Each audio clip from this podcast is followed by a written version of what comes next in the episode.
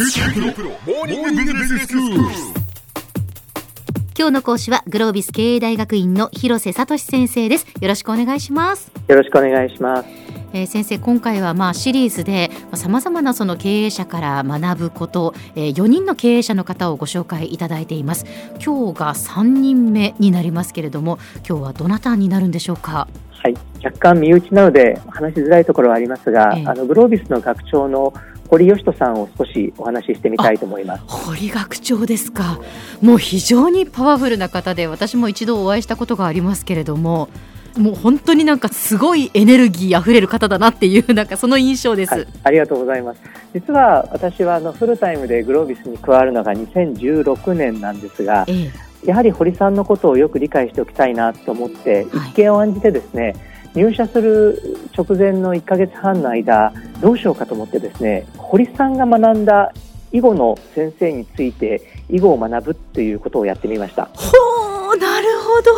ど。あの堀さんがこう囲碁を学んだというふうに言われている囲碁教室に行ってですね、えー、この堀さんのレッスンをされた方にできればプライベートレッスンお願いできますかって頼んでみたんです、えそしたらですね本当にあの快く5回のレッスンをアレンジいただいたんですね、うん、はいはい。でねこれ実は私自身囲碁を理解したいっていうのもあったんですがそれ以上にこう堀さんっていう人物を客観的でかつこう身近で見た人の話を聞くことによって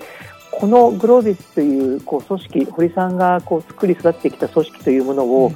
理解したいという思いがあったんですね。わあなるほどその人を知りたいと思うときにそのような学び方があるんですね。はい、実は私はコールセンターの役員の時もですね、あのこういった手法って使って例えば競合他社のコールセンターにわざと電話をして苦情を言ってみたりね、はい、例えば自動車メーカーさんのお仕事をするときにはその会社のこうカーディーラーに行ってで何気なく顧客を装いながら車を運転したりとかそのこう販売員に最近どうですか？っていうことを聞きながら、うんうん、そうするとですね本当に現場のあるいは身近の人のこう声っていうのは大変参考になるんです。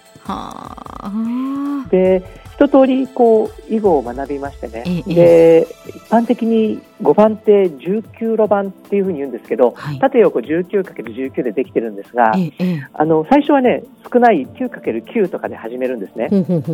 2回目、3回目ぐらいから 9×9 で対戦を先生と始めるんです。うんで一つのこう対戦をした後にじゃあ1手目から広瀬さん思い出してどうしてこういう手を打ったんですか？それから今度は相手側先生はどういう手を打ったか覚えてますか？なぜそう打ったと思いますか？っていうのをこう議論していくんですね。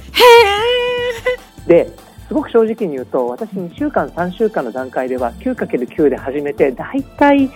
まあ10手目ぐらいまでは覚えてるそこから先はだんだんおぼろげになってくるんです。はい。でね、そこでですね、ちょっと思いを消して、先生、これ同じ時期堀さんってどんなレベルでしたって聞いたんです。うん、そしたらね、あ、同じ時期に堀さんであれば、もう13路盤の実践練習をしていて、うん、1週間前の対局のことを全ての手を覚えてたよ。えー、そうですか。でもう19路盤まで行く寸前とかもう行ってましたよって言われるんですね。ですかその記憶力となんか頭の構造何？あの実はね私その時ね本当に心底ありえないって思ったんです、え嘘だと思ったんです。うんうんというか何かひょっとしたら積んでるエンジンが全然違うんじゃないかとも思ったんです。はい、でそれ、ね、先生正直にそういうふうに聞いてみたんです。うん、あの私もやっぱりそこまで違うっていうのはなかなか信じられません、うん、そしたらね先生がこう落ち着いておっしゃるんですね。堀さんは一定ごとに明確な意味を持たせて打つということを実践していました、うん、で相手の打ち手にもそれを常に理解し分からない時には一手一手これをメモしていましたと、はい、そして対局後にこれを確認したりレッスン後にはそのメモを振り返っていましたよ、うん、そういう姿勢があったから囲碁の打ち手としての堀さんの成長ってものすごく早かったんですよ。一手一手に意味を持たせる。それをメモする。それを振り返る。当たり前のことをやってただけなんですよ。と先生に言われちゃいました。そうですか。もちろん積んでる頭のエンジンは違うなとは思うんですけど、うん、そういう人がそれだけしっかりと一つ一つの打ち手に対してこだわる、うん、でその後実は私はグロービスにフルタイムで入るんですが、はい、そこにはですねあのスタッフブックっていうこれは基本門外不出のこうグロービスの堀さんが書いたこう、ね、理念とか、ええ、こういう時にはこう考えましょうっていうそういうスタッフブックっていうのがあるんですが、え、これをですね見事にこのグロービスというこの組織あるいは部屋のレイアウト含めて、うん、あるいはそのなんていうのかな建物の階段の位置とか、はい、全部そういうのが一貫して理念通りに出来上がってるってことに気づいてこれ結局囲碁と同じじゃないかって私は思うようになるんです。はい、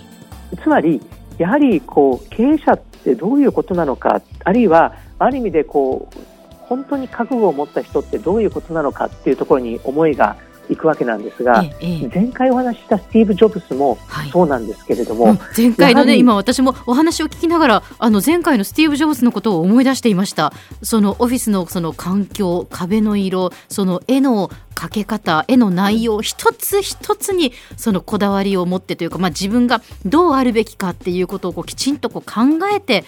あの行き届いていたっていうのを思い出してねはい、できっとねそういう何かこう頭の中心の中に一本筋が通っているから、はい、だから判断はぶれないのだし、うん、だからこそひょっとしたらこうねどこに拠点を作っても同じ理念で同じような組織ができるのだし、うん、あるいは囲碁という世界においても、うん、やはり一本通って自分の考え方とか理念っていうのが、ひょっとしたらこう一手一手にもつながってくるのかもしれないな人ってこう考えをこう極めていく自分ごと感を持つ信念とは知の極みということを突き詰めていくことによって実はとても大きな可能性を持っている存在なんじゃないかなということを私は、まあ、前回のスティーブ・ジョブズの話もそうだし堀さんの話を含めてもそうですしやはりリーダーっていうのはそういった覚悟決断思いといったものをこうとことん尽くしていかなければならないんじゃないかなということを学ぶことができました。はい。今日の講師はグロービス経営大学院の広瀬聡先生でした。どうもありがとうございました。ありがとうございました